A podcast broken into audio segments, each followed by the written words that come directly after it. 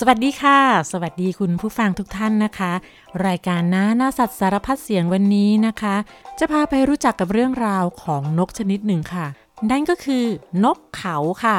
นกเขาเนี่ยเป็นนกที่เราสามารถพบเจอได้ทั่วไปเลยนะคะ เรียกได้ว่าเป็นนกสามัญประจำบ้านเลยก็ว่าได้ แล้วก็เชื่อว่าหลายๆ คนนะคะ ได้รู้จักกับนกนี้มาตั้งแต่เด็กๆเลยละค่ะ เพราะมีเพลงเด็กอยู่เพลงหนึ่งนะคะ ที่ครูอนุบาลอาจจะเคยสอนร้องหรือว่าคุณพ่อคุณแม่อาจจะร้องให้ฟังตอนเราเป็นเด็กๆ เป็นเพลงที่พูดถึงเสียงร้องของนกเขาค่ะ จำได้ไหมคะว่าเพลงนี้ร้องว่าอย่างไร อะ เรามาทบทวนความทรงจำกันค่ะ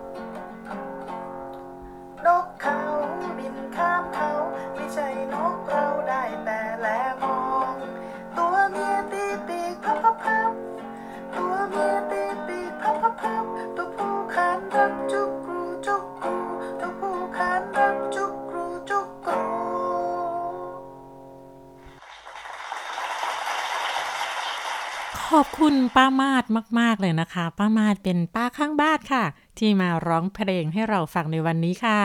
ทีนี้เรามาฟังเสียงนกเขาจริง ๆ กันนะคะ ว่าตัวจริงเสียงจริงของนกเขานั้น มันร้องว่าอย่างไรค่ะ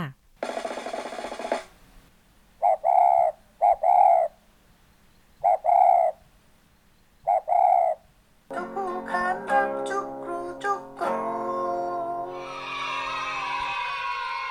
ได้ยินไปเมื่อกี้ก็คือเสียงของนกเขาใหญ่ค่ะ แล้วนกเขาใหญ่เนี่ยไม่ได้ร้องแค่จุกกรูนะคะ ยังร้องจุกจุกกรูด้วยล่ะค่ะ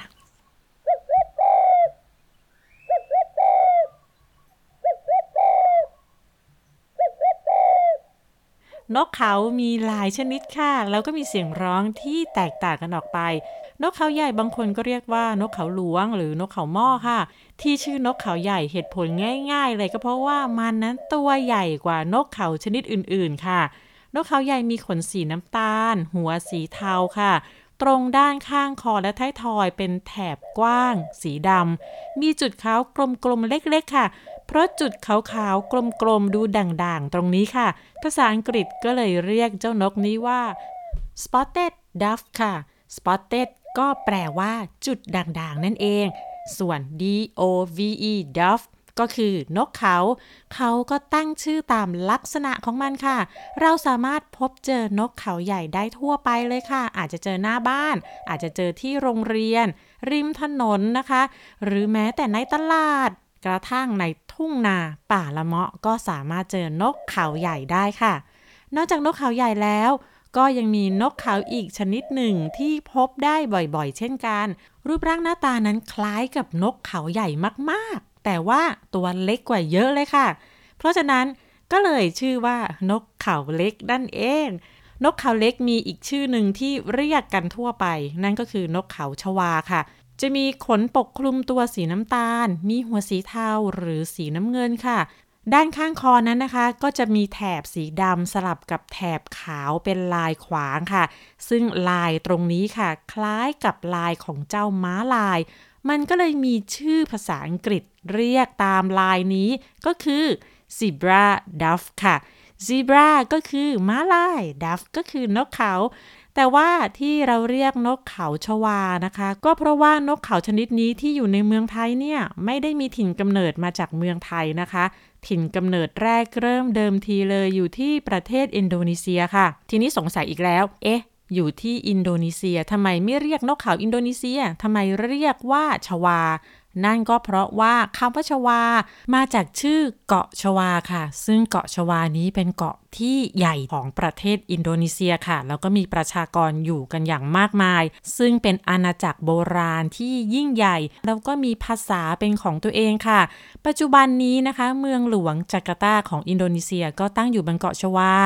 และคนอินโดนีเซียจำนวนมากก็ยังใช้ภาษาชวา ซึ่งเป็นภาษาดั้งเดิมท้องถิ่นกันอยู่เลยนะคะ เพราะฉะนั้นอะไรก็ตามที่มีคำว่าชวา ก็เป็นไปได้ว่าน่าจะมาจากประเทศอินโดนีเซียค่ะ ว่าแต่มีคำว่าอะไรบ้าง อ๋อ นึกออกคำหนึ่งค่ะ ผักตบชวาไงล่ะคะ เอาละกลับมาเรื่องของนกเขากันนะคะ นกเขาชวา เดินทางเข้าสู่ประเทศไทยทางภาคใต้ค่ะ โดยคนไทยทางใต้เนี่ยนำนกเขาชนิดนี้มาเลี้ยงค่ะ แล้วเจ้านกเขานี้ก็แพร่พันธุ์ได้ดีนะคะ จนตอนนี้นกเขาชวาก็ไปอยู่ในทุกทุกภาคของประเทศไทย จนกลายเป็นนกประจำถิ่นไปแล้ว เอาละมาฟังเสียงของนกเขาชวากันค่ะ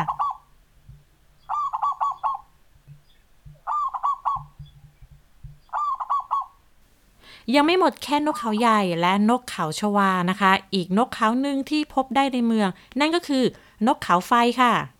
นกเขาไฟก็จะมีขนาดเล็กกว่านกเขาใหญ่นะคะ ตัวผู้มีหัวสีเทาน้ำเงินค่ะ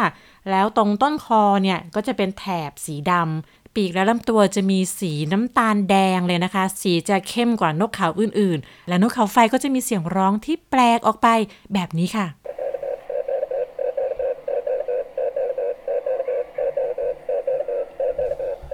ตอนนี้ก็พอจะแยกออกแล้วใช่ไหมคะว่านกเขาที่เราเห็นกันบ่อยๆ ไม่ว่าจะเป็นนกเขาใหญ่นกเขาชวา หรือว่านกเขาไฟนั้น มีเสียงร้องแตกต่างกันอย่างไร ได้รู้จักเสียงร้องของนกไปแล้ว ถ้านั่งนั่งอยู่ ได้ยินนกร้องขึ้นมาอ๋อนี่เสียงนกเขาใหญ่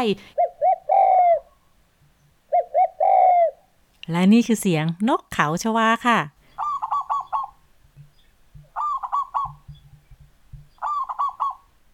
นี่เสียงนก เขาไฟ แต่ถ้าทั้งสามนกเขามาอยู่รวมๆกันแล้วก็เสียงก็จะเป็นแบบนี้ค่ะ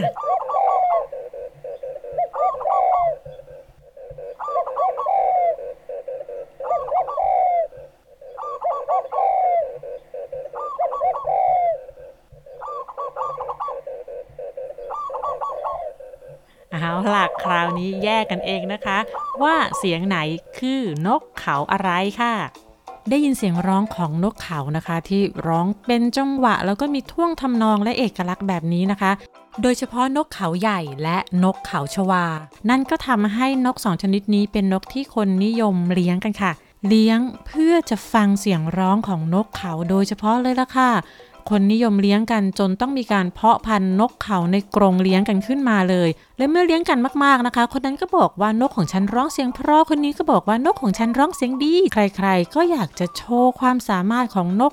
ก็เลยมีการจัดการแข่งขันเสียงร้องของนกเขากันค่ะ เรียกว่าจัดงานใหญ่งานระดับอาเซียนเลยนะคะ มีประเทศเพื่อนบ้านพานกของตัวเองเข้ามาแข่งขันกันในประเทศไทยด้วยนะคะ ซึ่งนิยมจัดการแข่งขันกันที่ภาคใต้ค่ะ ที่นั่นเขาเลี้ยงนกเขากันเยอะนะคะ การแข่งขันมีแบ่งประเภทของเสียงนกด้วยค่ะ นั่นก็คือมีประเภทเสียงสูง เสียงกลาง เสียงต่ำ จัดประกวดเหมือนแข่งขันร้องเพลงเลยนะคะ นกตัวไหนร้องเสียงไพเราะก้องกังวานถูกใจคณะกรรมการ ก็จะมีถ้วยรางวัลให้กับนกที่ชนะเลิศการแข่งขันด้วยละค่ะ แต่ปัจจุบันการเลี้ยงนกเขานั้นก็นิยมกันน้อยลงค่ะ นั่นก็ทำให้เราสามารถเห็นนกเขาในธรรมชาติอย่างมากมายค่ะ ซึ่งข้อดีและความน่ารักของนกเขานั้นไม่ได้อยู่ที่เสียงอันไพเราะของมันค่ะ แต่เป็นเพราะพวกมันนั้นเป็นนกที่ฉลาดสุภาพเรียบร้อยและสะอาดค่ะ เราจะไม่เห็นอึของนกเขาเลอะเทอะเรี่ยราตามต้นไม้ ถนนหน้าบ้าน เพราะว่ามันเป็นนกที่อึเป็นที่เป็นทางค่ะ นอกจากนกเขาใหญ่ นกเขาชวา และนกเขาไฟแล้ว ในเมืองไทยก็ยังมีนกเขาเขียว นกเขาเป้า นกเขาตู้ นกเขาป่า นกเขาพม่า นกเขาแขกหรือนกเขาเทศ นกเขานา และนกเขาฟ้า โอ้เยอะนะเนี่ย ซึ่งเป็นเรื่องที่ดีนะคะการมีนกเยอะเท่าไหร่นั่นก็เป็นสิ่งที่บ่งบอกถึงความสมบูรณ์ของธรรมชาติค่ะ แล้วก็มาถึงช่วงถามมาต่อไปเกี่ยวกับเรื่องราวของนกขาวค่ะ โดยคุณลุงหมอนายสัตวแพทย์เกษตรสุเตชะ จะมาตอบคำถามกับเราค่ะ ลุงหมอครับทำไมนกเขามันถึงไม่กลัวคนล่ะครับแล้วอื่นๆพอผมเข้าใกล้มันก็จะรีบบินหนีไปแล้ว แต่นกเขามันไม่บินไปไหน แถมบางทีมันก็เดินเข้ามาใกล้ด้วยทำไมมันถึงเชื่องจังเลยครับ การที่เราเห็นว่านกเขามันเชื่องเชื่องทุกวันนี้เนี่ยเกิดจาก 2 อย่างนะครับ อย่างที่หนึ่งเนี่ยถ้าประมาณ 30 ปีก่อนเนี่ยนกเขาเวลาเจอคนเนี่ยนะครับมักจะบินหนีตั้งแต่ระยะประมาณ 100 เมตรแล้วนะครับคือพบกันห่างกัน100เมตรเนี่ยนกเขาบินหนีแล้วเพราะว่าในสมัยอดีตเนี่ยเราล่ากันเยอะมาก ไม่ว่าจะล่ามาปล่อยที่วัด ล่ามาเป็นสัตว์เลี้ยงล่าเพื่อเป็นอาหารล่ามาปล่อยที่วัดก็คือ ไปล่านกมาจากในท้องนานะครับแล้วก็มาขายเพื่อ ให้คนที่มาทำบุญที่วัดเนี่ยปล่อย แล้วก็คิดว่าตัวเองจะได้บุญจากการปล่อยนกปล่อยปลาตั้งแต่สมัยอดีตเนี่ยความจริงมันไม่เชื่องหรอกนะครับ มันหนีคนด้วยซ้ำเพราะเราล่ามันนะครับ แต่ว่าในปัจจุบันเนี่ยเนื่องจากกฎหมายพระราชบัญญัติสงวนและคุ้มครองสัตว์ป่าเนี่ย ตั้งแต่ปี 2535 เป็นต้นมาเนี่ยถึงในปัจจุบันเนี่ยก็ประมาณ 29 ปีเข้า 30 ปีแล้วนะครับ มันก็ทำให้คนส่วนใหญ่เนี่ยล่าลดลงนะครับ เพราะว่ากฎหมายมันคุ้มครอง ล่าลดลงปุ๊บสัตว์มันก็เริ่มปรับตัวเข้าหามนุษย์ แล้วก็เมืองขยายออกไปในพื้นที่ทุ่งเยอะ ราะฉะนั้นเนี่ยคนกับนกก็เลยอยู่ในพื้นที่ซ้อนทับกัน ถ้าคนไม่ล่านกมันก็จะไม่หนี แล้วลูกที่เกิดในพื้นที่นั้นๆ เมื่อเกิดมาเห็นว่าไม่มีการทำร้ายพ่อแม่พี่น้องของเขาเขาก็จะเชื่องมากขึ้นเรื่อยๆ ส่วนมีอีกเหตุการณ์หนึ่งก็คือว่านกที่คนเลี้ยงแล้วก็ปล่อยออกมา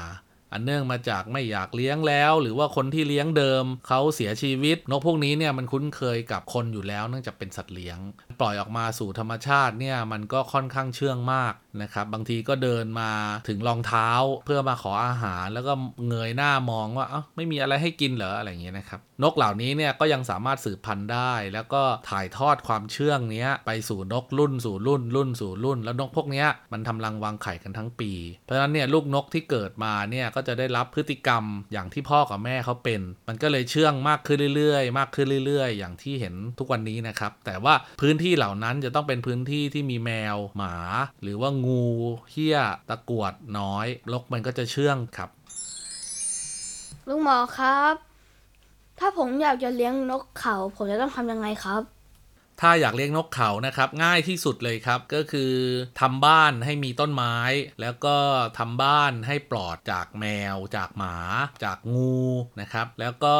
ดูว่ารอบๆบบ้านเราเนี่ยมันมีนกในธรรมชาติไหม ถ้ามันเริ่มมีนกเขาป้วนเปี้ยนแถวบ้านเนี่ยก็ลองดูซิว่าพวกนกเหล่านี้เนี่ย มันจะเข้ามาเดินในพื้นที่บ้านเราไหมซึ่งโดยปกติเนี่ยนกพวกนี้มันจะมาเดินหากินตามพื้นที่ที่ปลอดภัยอยู่แล้ว ถ้ามันเริ่มเข้ามาในพื้นที่บ้านเราเราลองเอาข้าวสุกที่เรากินเหลือที่บ้านเนี่ยไปใส่ถาดแล้วก็วางไว้เฉยๆ ตามพื้นที่อยู่ในสวน เท่าที่เรามีพื้นที่ไม่ว่าหรือว่าจะเป็นระเบียงก็ได้นะครับ นกเขาเนี่ยเป็นสัตว์ที่กินเมล็ดพืช และผลไม้เป็นอาหารนะครับ เนื่องจากปากเขาเนี่ย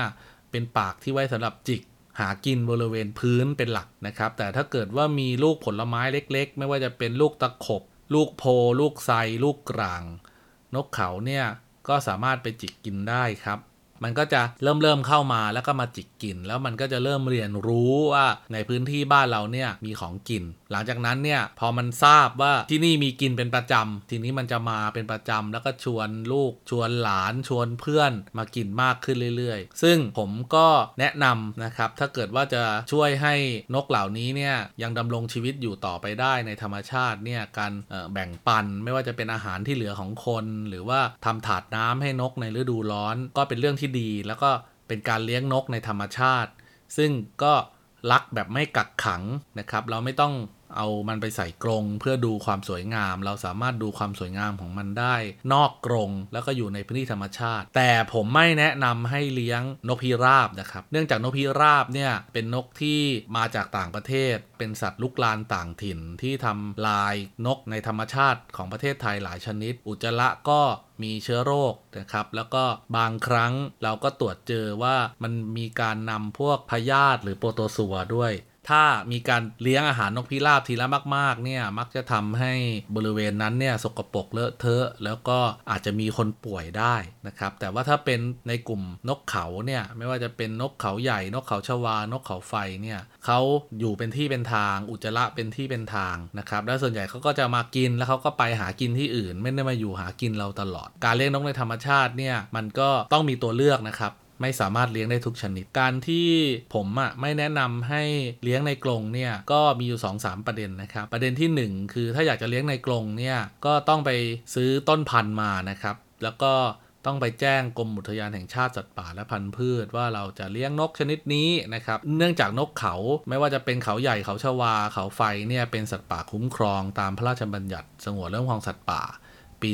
2562 เพราะฉะนั้นเนี่ยการเลี้ยงก็ต้องขออนุญาตโดยเฉพาะถ้าเลี้ยงเพื่อการเพาะพันธุ์ประเด็นที่2เนี่ยเลี้ยงเอาไว้ในกรงเนี่ยเราก็ต้องรับผิดชอบมันตลอดเวลาทั้งวันทั้งคืนนะครับ ไม่ว่าจะเอาอาหารมาให้เอาน้ำมาให้เก็บอุจจาระไปทิ้ง เปลี่ยนกรงขนาดใหญ่ขึ้น เมื่อนกตัวโตขึ้น หรือเพิ่มจำนวนขึ้น มันเป็นภาระในกรณีที่3เนี่ยเวลานกมันอยู่ในบ้านเราเนี่ยมันก็ขี้ซ้ำๆอยู่ในกรงใช่ไหมครับเวลาเราไปทำความสะอาด ถ้าเราไม่ได้ใส่หน้ากากไม่ได้ใส่ถุงมือเนี่ย มือและจมูกของเราเนี่ยก็อาจจะสูดหรือว่าสัมผัส พวกเชื้อโรคที่มาจากอุจจาระของนก แล้วทำให้เกิดการปนเปื้อนทำให้เราป่วยได้ในอนาคต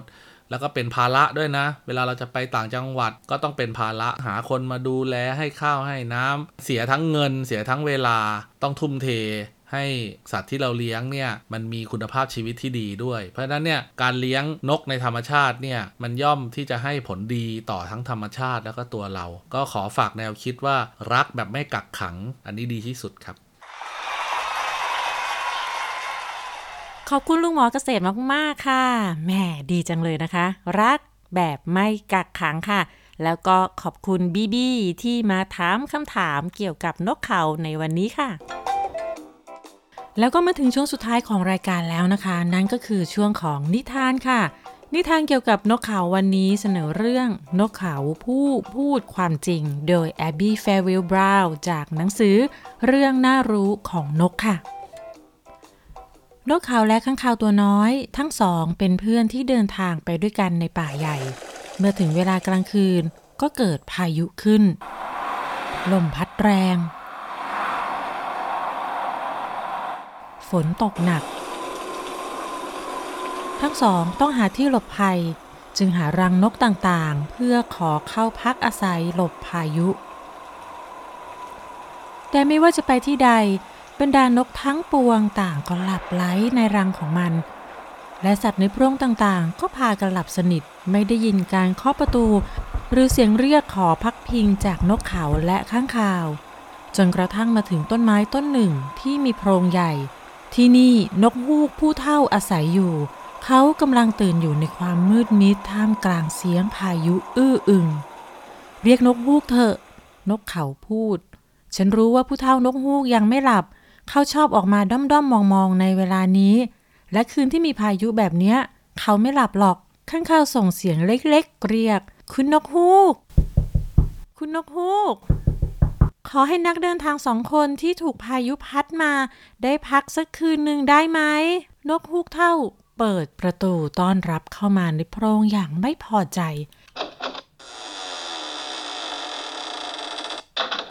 เขากำลังกินอาหารเย็นและมองดูแขกผู้มาเยือนอย่างหงุดหงิดที่ถูกรบกวนเวลาอาหารของเขา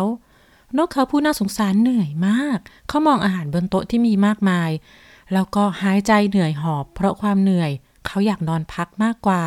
สำหรับข้างคาวนั้นเมื่อเห็นอาหารก็ตาลุกวาว รู้สึกอยากกินมากๆ เขาเดินตรงไปที่โต๊ะอาหารทันที ข้างคาวนั้นก็เริ่มพูดจาประจบประแจง แล้วก็สรรเสริญเยินยอ ให้นกฮูกมีความสุขและพึงพอใจทันที เขานั้นได้ยกย่องความเฉลียวฉลาดของนกฮูก ความกล้าหาญรวมทั้งความเอื้ออาทรมีน้ำใจของนกฮูก แม้ว่าทุกคนจะรู้ว่าจริงๆ แล้วผู้เท่านกฮูกนั้นเป็นเช่นไร แต่ข้างข่าวก็ชื่นชมซ้ำแล้วซ้ำเล่าว่านกฮูกนั้นช่างกล้าหาญแสนดีแล้วก็มีน้ำใจ ซึ่งความจริงแล้วทั้งนกเขาและข้างคาวต่างก็รู้ความจริงว่า นกฮูกไม่ได้เป็นเช่นนั้น แล้วเขาก็ยังจำความเห็นแก่ตัวของนกฮูกที่มีต่อนกกระจิบที่น่าสงสารได้ดีเลยล่ะ ครั้งหนึ่ง นกกระจิบผู้น่าสงสารนั้นโดนไฟป่าเผาไหม้จนขนในร่างกายเสียหายไปหมด นกตัวอื่นๆ ก็ได้ช่วยกันแบ่งปันขนของตัวเอง เพื่อช่วยปกปิดร่างกายที่ไม่เกรียม และตัวอันสันเทาของนกกระจิบผู้น่าสงสาร แต่นกงูกเป็นเพียงผู้เดียวในบรรดานกทั้งหมดที่ปฏิเสธที่จะให้ขนแก่นกกระจิบคำเยือนยอของข้างคาวทำให้นกฮูกพอใจ เขาพองขน แล้วก็สะบัดตัวขึ้นด้วยความภาคภูมิใจ พยายามทำตัวให้ดูฉลาดกล้าหาญที่สุด เขาเชื้อเชิญให้ข้างข่าวกินอาหาร แน่นอนว่าข้างข่าวนั้นรับคำเชิญนั้นทันที ในช่วงเวลานี้นกเขาไม่พูดอะไรเลย ได้แต่นั่งนิ่ง มองข้างคาวที่กำลังกินอาหารอย่างอร็ดอร่อยเขาคิดในใจว่าสิ่งที่ข้างคาวพูดเยือนยอนกฮูกนั้น พูดด้วยความไม่จริงใจ ทันใดนั้นนกฮูกก็หันไปมองนกเขาสำหรับเจ้าเจ้านกเขา เขาพูดอย่างขุนเคือง เจ้าได้แต่นั่งนิ่งเงียบไม่ขยับขยื่นทำตัวเป็นเพื่อนกับโต๊ะและเก้าอี้ที่แสนน่าเบื่อ เจ้าไม่มีอะไรจะพูดบ้างเลยเหรอ ใช่ขังข่าวพูดออกมา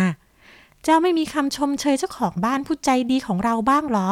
ฉันคิดว่าท่านนกฮูกนะ สมควรจะได้รับการตอบแทนบุญคุณจากบ้านและอาหารที่เขาได้เอื้อเฟื้อเผื่อแผ่ ดูสิทั้งบ้านและอาหารของผู้เฒ่านกฮูกช่างดูดีสวยงาม มีรสนิยม ตกแต่งอย่างดี หรูหรา สง่างาม ใครเห็นก็ต้องชื่นชม เจ้าว่ายังไงบ้างล่ะเจ้านกเขา นกเขาได้แต่ก้มหน้าลง เขารู้สึกละอายใจในคำพูดของเพื่อน แล้วก็พูดขึ้นมาเรียบๆว่า ผู้เฒ่านกฮูก ฉันทำได้แค่เพียงขอบคุณอย่างสุดหัวใจสำหรับการต้อนรับและที่พักพิงที่ท่านมอบให้ฉันในคืนนี้ ฉันถูกพายุพัดกระหน่ำจนเปียกปอนแล้วก็หมดแรง แต่ท่านเน่ยเปิดประตูต้อนรับให้ฉันได้เข้ามาที่นี่ ฉันหิว ท่านก็มีอาหารให้ฉันอย่างเต็มที่ แต่ว่าฉันพูดจาไพเราะเหมือนข้างคาวไม่เป็นน่ะ ฉันไม่เคยเรียนรู้ที่จะพูดแบบนั้นมาก่อน แต่ฉันขอขอบคุณท่านนกฮูกจากหัวใจฉันเลยนะ อะไรกัน ข้างคาวทำเป็นตกใจ นี่เจ้าพูดกับเจ้าของบ้านผู้ใจดีของเราอย่างนี้เหรอ แค่นี้เองเหรอ ท่านนกฮูกนะ เป็นสุภาพบุรุษที่ฉลาดที่สุด กล้าหาญที่สุด และใจกว้างที่สุดไม่ใช่เหรอ ท่านดีต่อเราขนาดนี้เฮ้ยฉันละอายใจในตัวเจ้ามากเลยเจ้านกเขา เจ้าน่ะไม่สมควรที่จะได้รับการต้อนรับเช่นนี้ และเจ้าไม่สมควรที่จะได้รับที่พักอันแสนอบอุ่นแห่งนี้นกเขายังคงนิ่งเงียบ เงียบนิ่งราวกับโต๊ะและเก้าอี้ที่น่าเบื่อในห้องนี้ เขาไม่สามารถพูดเรื่องโกหกได้ แม้แต่จะโกหกเพื่อให้ตัวเขาเองมีความสุข เจ้าเป็นนกที่ไม่ยอมใครจริง ๆ นกฮูกพูดออกมา ตาสีเหลืองของเขาใช้แววดุร้ายด้วยความโกรธ ผสมผสานกับความหยิ่งลำพองในคำชื่นชมของค้างคาว จ้าคิดว่าความเงียบของเจ้าจะช่วยบรรเทาฝนและลมให้เบาลงได้หรอ เจ้าเป็นนกที่ไม่รู้จักบุญคุณคน ข้างข่าวพูดถูก เจ้าไม่สมควรกับการต้อนรับที่แสนจะเอื้อเฟื้อที่ฉันมอบให้ ไม่คู่ควรกับที่พักที่ดูดีมีรสนิยมแห่งนี้ ออกไปให้พ้น ใช่ ข้างขาวพูดขึ้นมา แล้วก็กระพือปีกหนังของมัน สิ่งมีชีวิตที่ไร้หัวใจทั้งสองขับไล่นกเขาน้อยที่น่าสงสารให้ออกจากบ้านไป ในคืนที่มืดมิดและมีพายุ นกเขาน้อยออกจากโพรงนกฮูกก่อกิ่งไม้ในป่าเดียวดายในความมืด ถูกพายุซัดกระหน่ำทั้งคืน เพราะเขาสัตว์ซื่อเกินกว่าจะพูดคำโกหกประจบประแจงนกฮูกเท่า เมื่อรุ่งเช้าพายุก็สงบลง พร้อมๆ กับแสงอาทิตย์ที่สดใสที่ขึ้นที่ขอบฟ้านกเขาเดินทางต่ออย่างเหน็ดเหนื่อยเมื่อยล้า เขาบินไปที่รังของราชาอินทรีแล้วก็เล่าเรื่องราวทั้งหมดที่เกิดขึ้นให้ฟัง เรื่องราวนั้นทำให้ราชาอินทรีผู้ยิ่งใหญ่ขุ่นเคืองใจยิ่งนัก เขาพูดขึ้นว่าสำหรับการประจบสอพรและคำเยินยออันหลอกลวง และความไร้น้ำใจของข้างคาว ฉันขอห้ามไม่ให้ค้างคาวบินไปไหนจนกว่าพระอาทิตย์จะตกดินสำหรับนกฮูกนั้น ฉันได้ลงโทษเขาแล้วเรื่องการไม่ช่วยเหลือนกกระจิบ แต่ต่อจากนี้ไปพวกเราเหล่านกไม่ต้องไปยุ่งกับทั้งข้างคาว หรือนกฮูก ปล่อยให้พวกเขาถูกขับไล่ และออกมาใช้ชีวิตกลางคืน ปล่อยให้พวกเขาอยู่กับความเหงา เดียวดายซ่อนตัวในความมืดไม่ได้พบเจอกับนกอื่น ๆ ท่ามกลางความอบอุ่นของแสงตะวันอันเฉิดฉาย ไม่ได้เดินทางไกลเพื่อชื่นชมโลกอีกฟากฝั่งของแผ่นดิน เพราะว่าคำเยินยอที่ไร้ความจริงและการประจบสอพลอ การทิ้งเพื่อนเมื่อยามยาก การหลอกลวง ไร้น้ำใจ เป็นความโหดร้ายที่ไม่มีอะไรจะน่ากลัวไปกว่านี้อีกแล้วสำหรับเจ้านกเขาตัวน้อย ให้สิ่งนี้เป็นบทเรียนสำหรับเจ้า จงจำไว้ว่าเจ้าต้องหลีกเลี่ยงที่จะรวมกลุ่มกับคนประจบสอพลอและโกหก ซึ่งพวกเขาจะก่อปัญหาให้เจ้าอย่างแน่นอน แต่เจ้าจะได้รับความรัก ความจริงใจ เพราะความเรียบง่ายและซื่อตรง ชื่อของเจ้าจะเป็นสัญลักษณ์ของความรัก และความซื่อตรง ตราบเท่าที่โลกนี้จะดำรงต่อไป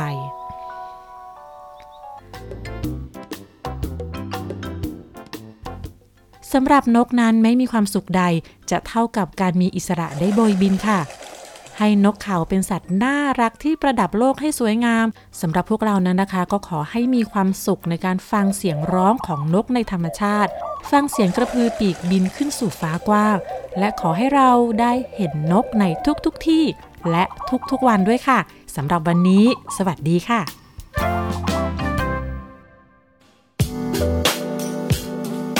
ติดตามรายการทางเว็บไซต์และแอปพลิเคชันของไทย PBS Podcast Spotify SoundCloud Google Podcast Apple Podcast และ YouTube Channel Thai PBS Podcast